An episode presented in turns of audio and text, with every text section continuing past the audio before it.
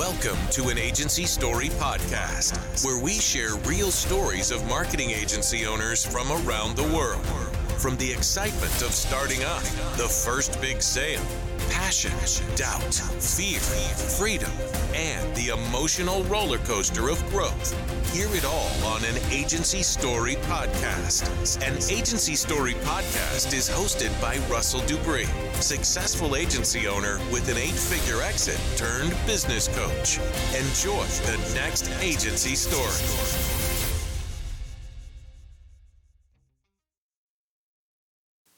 Welcome to an Agency Story podcast. I'm your host, Russell. This week's episode features Arianne Hutcherson, President and Senior Creative Director for Simple Social Marketing Agency, a full service agency based in Fort Myers, Florida. Arianne's journey began as a freelancer doing SEO writing in 2013, which eventually led to her work for a nonprofit where she gained experience wearing all the marketing and promotion hats. Arianne would then decide to start her own agency, motivated by her desire to provide jobs and strengthen the community as she finds fulfillment in providing additional incomes for families. Despite the many challenges and experiencing the pressure as being an income source for her team, Arianne and the agency have accomplished their initial goal of doing a job they love that provides for their loved ones. Enjoy the story.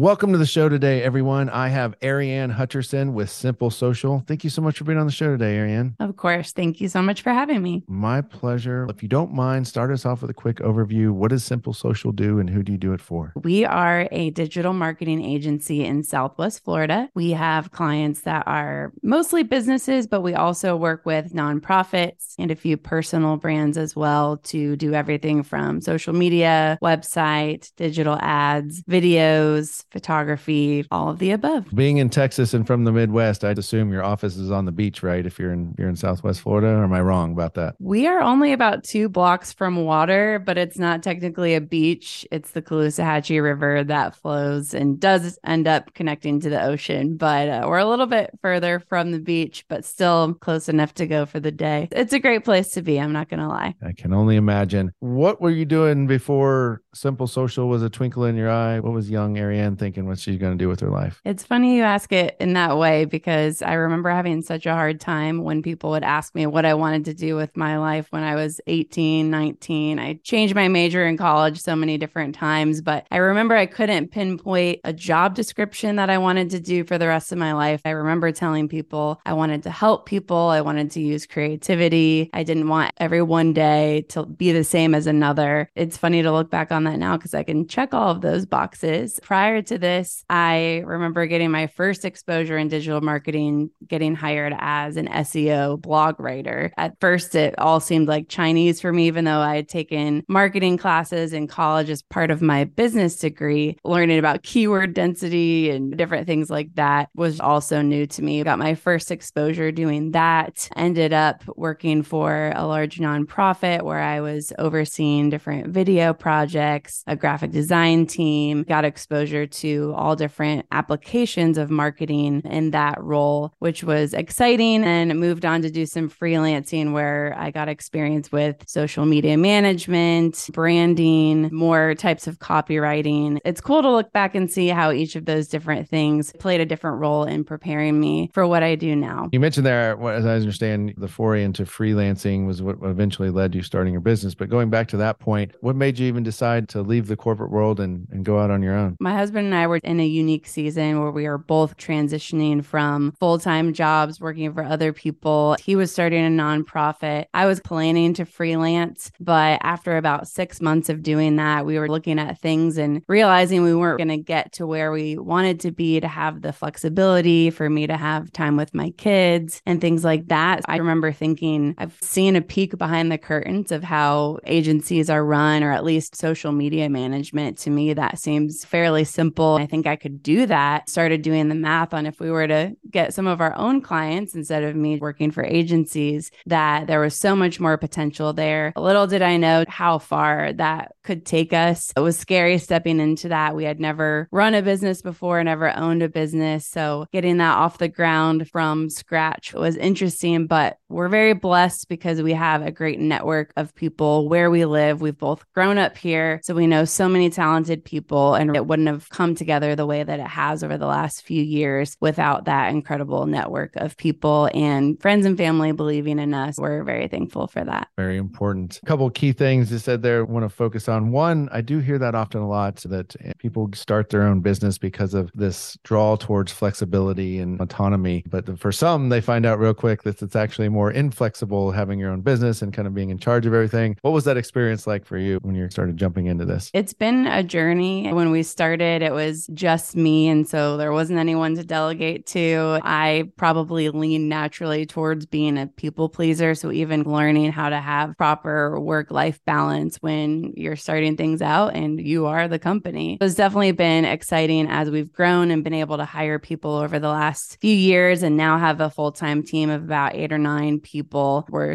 thankful to be able to delegate things. Sometimes leaving and, and taking time off and things like that can still be hard, but we trust our team um, implicitly and are so thankful that it's a team now and it's not just me. I'm definitely thankful that's the reality now versus when we first got started. Something else that kind of caught wind there is you start the business effectively with your husband, or you might be one of the first that I can think of husband wife duos that a business that I've talked to have on the show. What's that like? We started together. Honestly, the idea came from a night that we were having one of those deep conversations about our futures and what is this going to look like. I had also previously worked in insurance and he was trying to get a nonprofit off the ground, speaking in schools about mental health, uh, which is a great thing to do, but not the most profitable career choice in the world. We were having this come to Jesus moment and trying to figure out what the next six months to a year was going to look like. I remember him saying, The way things are looking right now, either you need to get a real job or I need to get a real job. It's funny to look back on that. But at the time, we felt like our backs were up against the wall. We had this idea of starting a marketing company. At the time, we were thinking social media management. We weren't even envisioning a full scale marketing agency yet and started brainstorming business owners we know that might be willing to take a chance on us. We got some advice from people, made sure they didn't think we were crazy, and started putting those feelers out and taking that step to start it. He's definitely been a huge part of it, and we balance each other out very well because I have more of the creative lean and the marketing experience, but he is great with strategy and sales. Where I lean people pleaser, he doesn't have a, a hard time with being direct and helping with contracts. And that side is very needed in order to grow business successfully as well. We've been thankful to work together and learned a lot about working with each other and being married and keeping those work life balances intact as well. It's definitely a journey. We're not perfect, but we do our best to prioritize our relationship and also work together. Love it.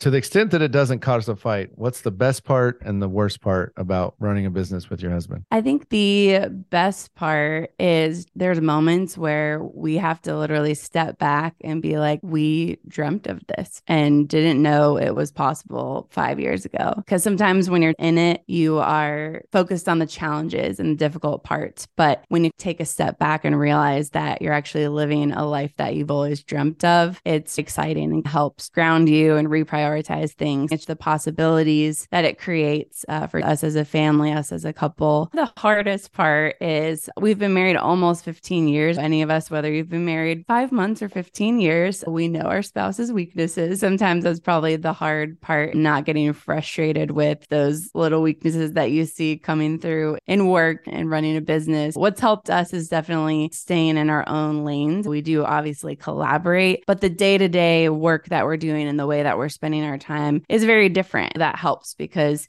he's able to fully own the things that he does. And I can do my thing over here and not get frustrated if he's not doing his things exactly the way I would want him to do them.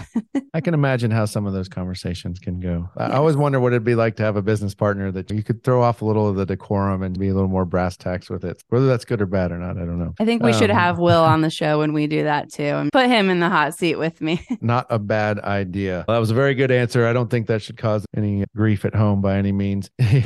you mentioned before we, we jumped on the show here, getting ready to take a vacation, trust your team. What has been the biggest lesson you've learned as you've grown a team and what that whole process looks like? I think that I've been on a journey of letting go of control. Honestly, I think that's huge as an entrepreneur, someone who started a business from nothing. I also, I don't know if you are into the Enneagram at all or personality type things, but I'm an Enneagram 2, which is a helper. One of our deadly sins, if you will, is the need to be needed or even the belief that things are going to fall apart without us. Not a prideful sense, in the sense that we are so passionate about the role that we play and about helping others that we even subconsciously believe that it's all going to fall apart if we don't do what we do when we do it. I think for me, the biggest lesson has been truly trusting the team, not internally within myself, but also communicating to them that I trust them and communicating good expectations with clients. One thing that sounds extra that I'm doing for my vacation, but it's giving me complete peace is I'm actually leaving my normal phone with one of our employees because nature of marketing, I know any anyone who's listening to this who works in marketing knows as much as you try to keep things to email, things like that, there's texts that happen, there's urgent things that come up, there's phone calls that happen. Knowing that those things are going to be happening, I am leaving my phone with a team member who's going to be monitoring that for work text calls and will be able to handle it with the team without me even knowing it's happening. I have a different phone I'm taking on vacation with me that doesn't have social media on it, doesn't have email, and it has a separate phone number so our family can reach us if anything is happening with kids or things like that. But we'll truly be able to disconnect, which is a huge wow. blessing. I think it's needed. Things aren't going to fall apart in the business. Sometimes it's good to ask the question what's the worst thing that could happen in the seven days that I'm gone? Even play out those scenarios and realize that there's very few things that could happen in that seven days that are going to sink the ship, but it's worth it for our marriage, for mental health, for our family. There's a selling pitch for vacation. If you're listening you to this and you haven't taken a vacation in a while, here's your sign. I thought anybody lives in Florida is on constant vacation. That's not the case. Exactly right. we no, should be. That sounds like the 2023 version of a trust fall, handing your phone to your team. There you go. I like that.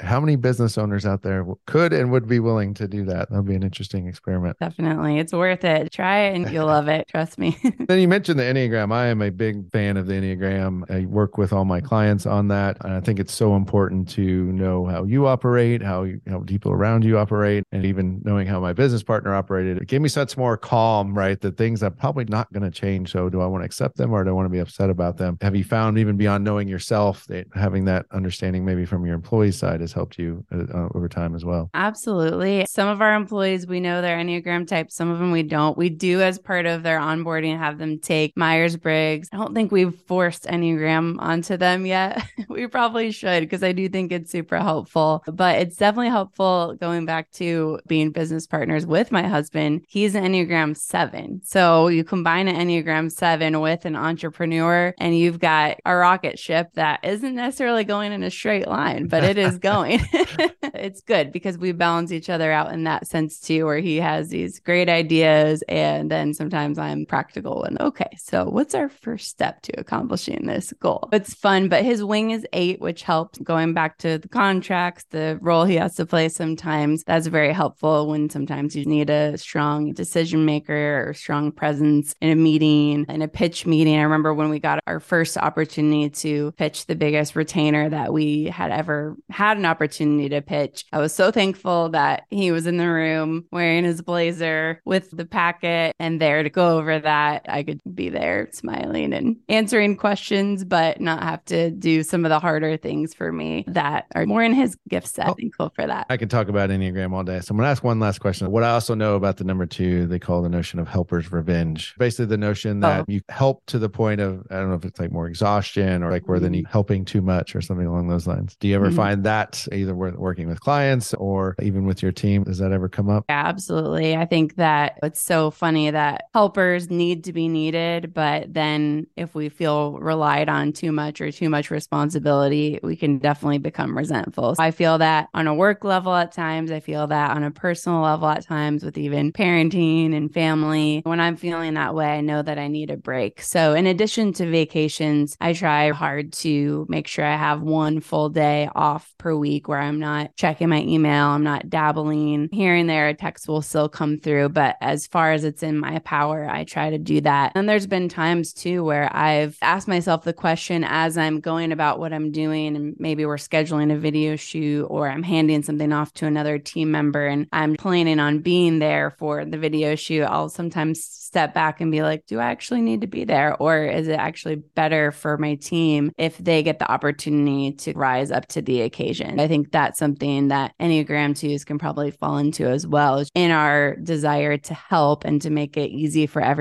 else, sometimes we can take away growth or learning opportunities for our team to be able to rise to the occasion to do something. Sometimes us even completely removing ourselves from the picture is the best opportunity for them to do that. What a great subject you bring up. and I won't ask any more Enneagram questions, I promise. I, I talk to a lot of agency owners about that notion that when we're starting the agency, we get to fail so fast and because we have to do it all and we have to experience all these things. We learn what works and what doesn't work. And then when we start to bring on a team, we're afraid to let them fail, but sometimes that's the best way to learn, navigating that balance of when to let them strike out on their own and maybe make a few mistakes versus stopping it at the door, so to speak. Any tips or tricks or hacks that you've experienced in that thought process to keep from always maybe being overbearing in that sense? I was always taught that the best way to train someone is say, is this process. I do it, you watch, I do it, you help, you do it, I help, you do it, I watch. Not that can be broken down to an exact science, but I think that's a great model because I can look back at times where I think I've thrown someone into the deep end because I didn't know how to delegate responsibilities and tasks. I've not given enough direction, but then there's also been times where I've handed something off but held on to it. And when there's not clarity about who's owning it and who's doing what, those are the situations where things are more likely to fall through the cracks versus when you can give clear direction. Uh, one tool that we use is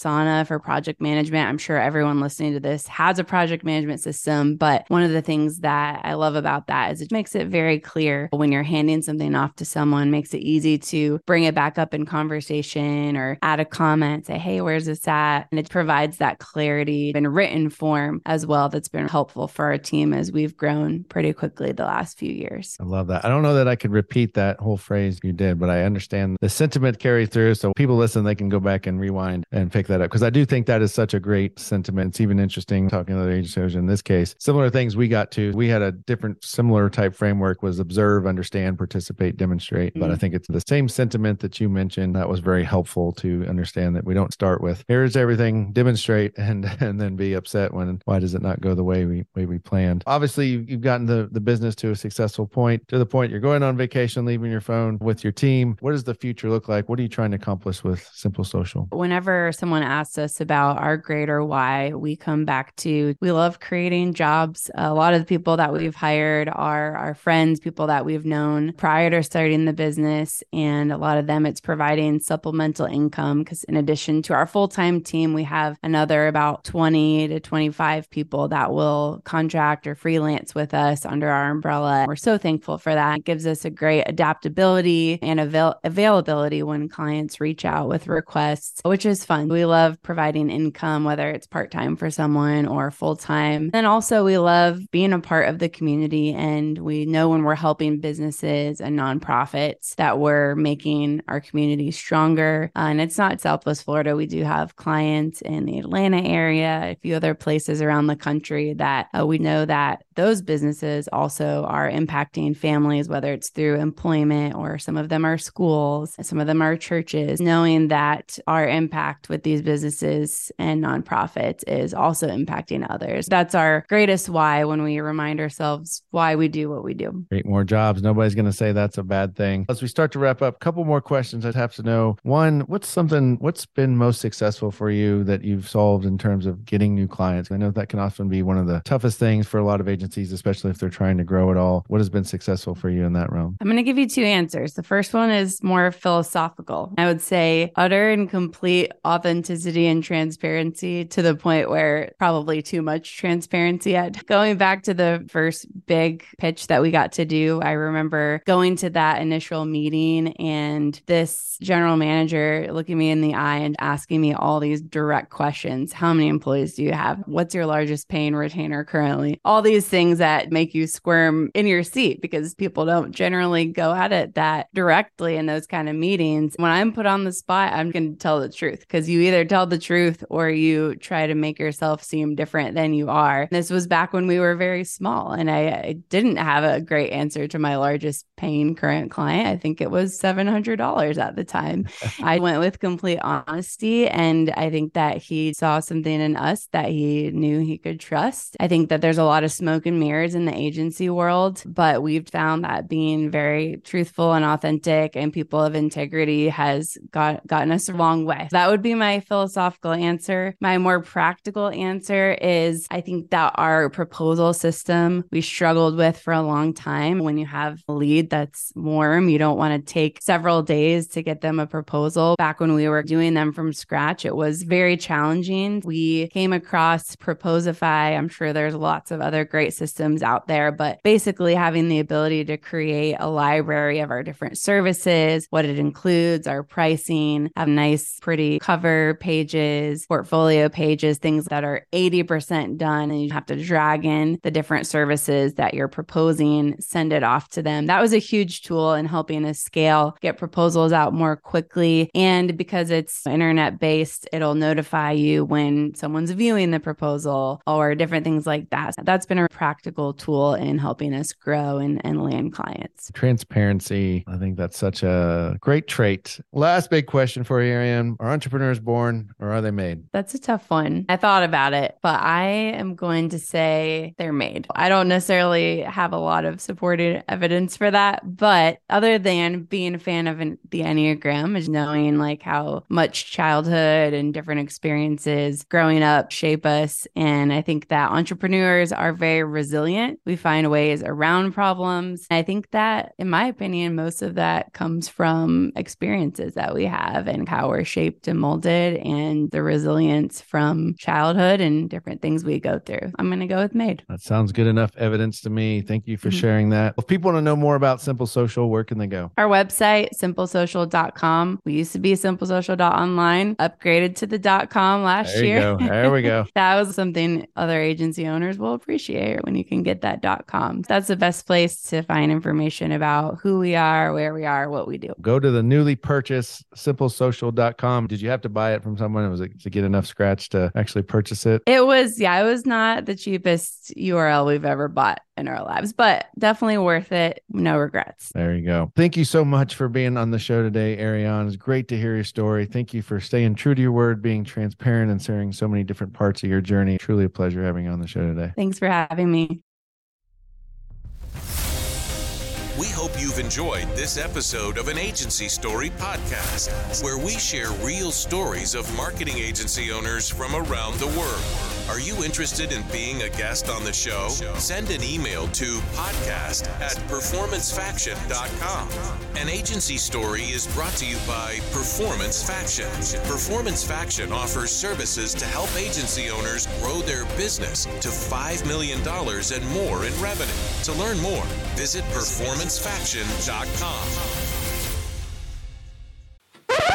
We talked about vacation and how it can be hard to get away earlier. I had an interesting experience with that today. Actually, I was meeting with one of our largest clients. It was me and four of the executive managers going over things that are coming up. I was letting them know that our team was going to be there this coming Monday for a video shoot and that they were going to be handling the approval process because I was going to be out of the office. And I was just going to move on to my next bullet point. But one of the guys in the room who I've been working with for about two and a half years now. We have a great rapport. He jokes around with me all the time, and he's the kind of guy that can't let things slide. He has to give you a hard time if he sees an opportunity. We have a running joke that he thinks I take vacation all the time and must be nice to have my life. He didn't let it slide when I said I was going to be out of the office, right? He was like, Wait, are you taking another vacation? I was like, Yes. He said, Arianne, how many vacations is that since I've known you? I haven't been on a single one in that entire time. And I looked back at him and I said, That sounds like a you problem, not a me Mm. problem.